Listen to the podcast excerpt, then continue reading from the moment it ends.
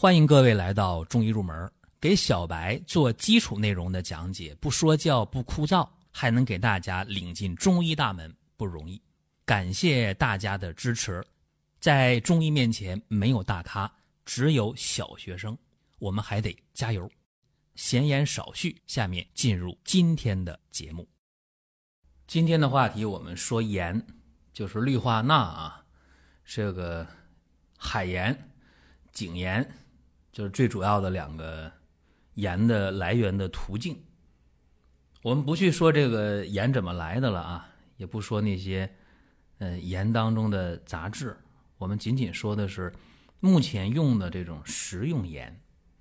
食用盐呢，大家说调味品对，而且盐呢，在中医的应用上特别的广泛，这是今天咱们讲的一个重点的话题。民间呢用盐去解决一些疑难杂症，效果特别好。比方说，大家头脑当中有一个印象，哎，说隔盐灸是吧？这大家知道，很简单，在施灸的部位撒上一层盐，这个盐的厚度呢要适度。你想啊，艾绒放到上面，那这个热量会传导啊，这盐要是。太厚了，热量传导不下去；要是太薄了，那就烫着了，也受不了。所以说，要以温热感明显又避免烧烫伤为一个度。那么问题来了，到底多厚呢？如果说要是在施灸部位上先放一块棉布，你再放一层盐，在盐的上面。放上艾绒的话，你这盐就可以薄一点，因为下面并有一块棉布。如果没有棉布的话，那么这个盐的厚度就要厚一点了。这大家呢一定要有一个印象啊。一般呢以那个一元钱的硬币的厚度，呃为一个基准就可以。然后呢，看你用的。艾灸，就这艾绒啊，是多大的一团儿，对吧？你要是用那个火柴头那么大一点艾绒，那这个完全可以控制在一元硬币的厚度这盐。如果说你那个艾绒像小手指甲盖那么大一块的话，那你这个盐起码得有两个到三个硬币那么厚，对吧？所以这个大家一定要注意。做的时候也非常简单。哎，盐放好了，艾绒放好了，点艾绒就可以了。如果底下铺上布那种，刚才我说的盐可以稍微薄一点。一般这个能研究的部位呢，在哪儿呢？面积比较大的，对吧？比较平坦的部位，你总不能把这研究你弄在肩颈穴上吧？这位置那费劲了，对不对？放哪儿呢？一般是腰背部，或者是前胸。或者腹部就是面积比较大又比较平坦的位置，适合做隔研究啊，这比较适合。那么什么病适合呢？像腰背部的腰肌劳损呐，腰背部的风湿啊，包括腰椎间盘突出啊，这适合。或者是腹部啊，说这女性的一些啊痛经问题，一些妇科的一些寒凉性疾病，这都特别特别的适合。啊，包括疝气啊，这也可以。那么给大家讲一个腰肌劳损做隔研究的这么一个例子啊。一个腰肌劳损的一个女性患者，六十岁啊，经常打封闭，经常做针灸烤电，效果可以，但是特别反复。而且大家知道扎针灸疼不疼？疼，肯定要疼，是吧？那扎进去，那打封闭疼不疼？那肯定疼，都得往里扎嘛，一定会疼的。所以说，既疼痛，啊痛苦，而且还花钱，操作起来必须到医疗机构。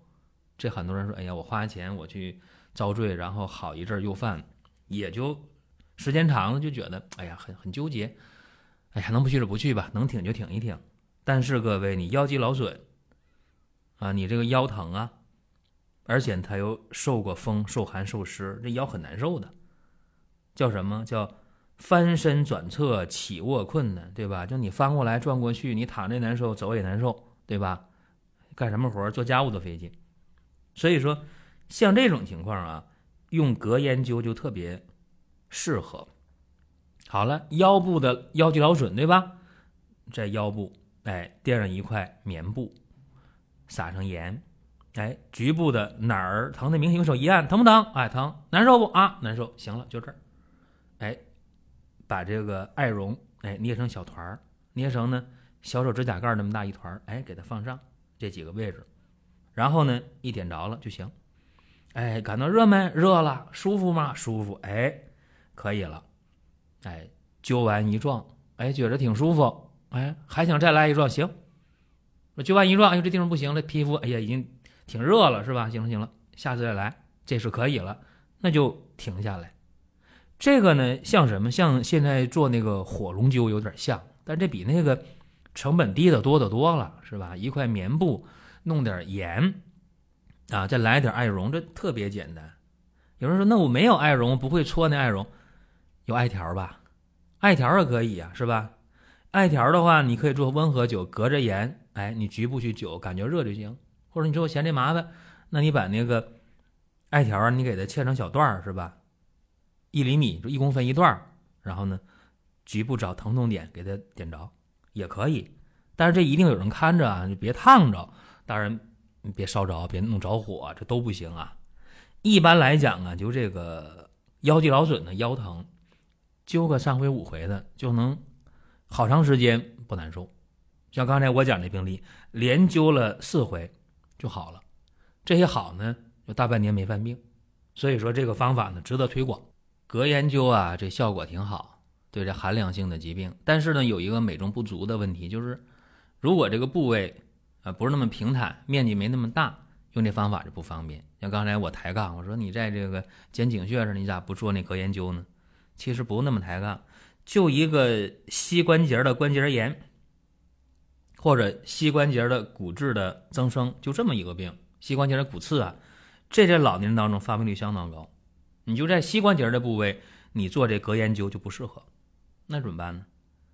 咱们给大家以前出过好多方法啊，在公众号里都能搜得到，对吧？在公众号里边，呃，你就在右下方的那个号内搜索里边。一点进去，再点上边那个搜索栏，比方说你点进去，输进去那个关节炎，然后一点搜索就出来了啊！因为咱这方法太多了，这呃内容推送了一千好几百期，你说你就来一个关节炎直接搜那不行，你得用这个号内搜索的方式是能搜到的啊。那么如果大家说那我嫌喝药麻烦，那你可以做一个盐口的，特别简单，用毛巾呢。不用的旧毛巾，或者拿一块纯棉的布缝个口袋，然后你把那个盐放到锅里边炒，炒热了，对吧？往布口袋里一倒，把那布口袋扎紧了，然后你就在这个疼的位置哪儿疼，你就在哪儿来呗，对吧？像膝关节关节炎、膝关节的骨质增生、膝关节骨刺，这基本都一个病了啊。你就在这个膝关节局部，你就给它做这个热敷，哎，这特别简单。呃，像骨质增生啊、骨刺啊，一些滑膜炎呢、滑囊炎呢，啊，包括这个痛风啊，一种方法都可以，那效果特别好。你热敷来热敷去，这个盐口的不那么热乎了，好，把盐倒出来，锅里继续炒，炒完了再热敷。你一口气儿的话，热敷个三遍两遍的，就基本上啊就能不疼啊。这不疼的话，就能坚持个三五天一星期不疼，就这么简单。有人说这方法挺好，其实还可以加点佐料啊，加点大葱头就更好了。一般的一斤盐配上十个大葱头，大葱大家知道是吧？带葱须呢，一寸长的一段，一刀切下来，带泥带土都没事儿啊。在锅里跟盐一起炒，炒热了装口袋里，然后再去热敷，这效果就比单纯的用盐口袋热敷效果要好得多得多。有这么一位啊，膝关节骨刺的，就骨质增生的啊，疼啊，这关节啊。上下楼横着走特别难受，五十七岁一个老大姐。那么就用我刚才说这个盐口的加大葱头一炒热了热敷，热敷了三回啊，就是一个来月没犯病，特别好。所以这方法呢也简单，大家不妨呢记下来啊，真得为自己带盐啊，身上带得带一袋盐，带包盐。一说到用盐热敷啊，我就想起另一个方法，也非常实用，比较简单了，那就很直接。我的一个朋友啊，用这方法就特别管用。他是什么呢？就是跟骨刺啊，足跟骨刺，这五十岁的这么一个男人啊，五大三粗的，就那脚跟啊，右脚的脚跟长了骨刺了，特别疼。然后那回呢，我们在一起烧烤啊，我说开玩笑，我说你这个简单呐，我说我有办法。烧烤不用那个托盘嘛，不锈钢的托盘，因为当时在他家烧烤嘛，我是说你这盘别要了啊，刷干净啊，水擦干。他说干嘛？不是有用啊？他刷洗干净。我说你在拿一袋盐过来，哎，一袋盐就撒在这盘里了，然后直接放到那个烧烤的小炉子上啊，就我就给他烤。这盐烤的变颜色了，有点发黄了，烤热了，我把盘就放地上了。我说来。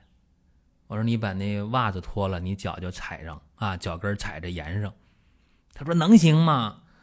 不烫吗？我说来，你试一下。他说你先试。我说我我先试。我一看那个温度差不多，用手一摸可以，能耐受啊。我说来，你把脚放上。他就把那个脚跟踩到那盐里边了，然后我用手把那盐给推过去，就把那脚跟埋里头了，就埋在那盐里边。啊，他说挺舒服啊，热但挺舒服。哎，我说好受是吧？好受，行了。过了几分钟，这盐凉了。我说再来，再放那个炭火上烤啊，然后再把这盘拿下来，再让他用脚往里踩。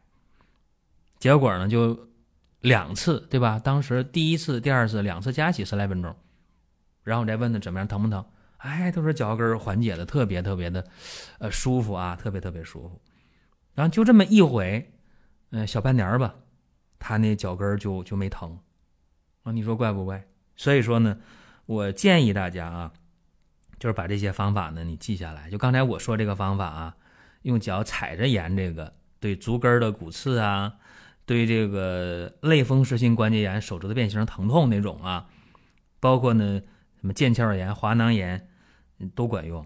就你把这盐弄热了，你给它关节局部给它热敷上、包裹上都管用。但是这些方法操作的过程当中，就有一点，就是千万别烫伤啊！千万别烫伤。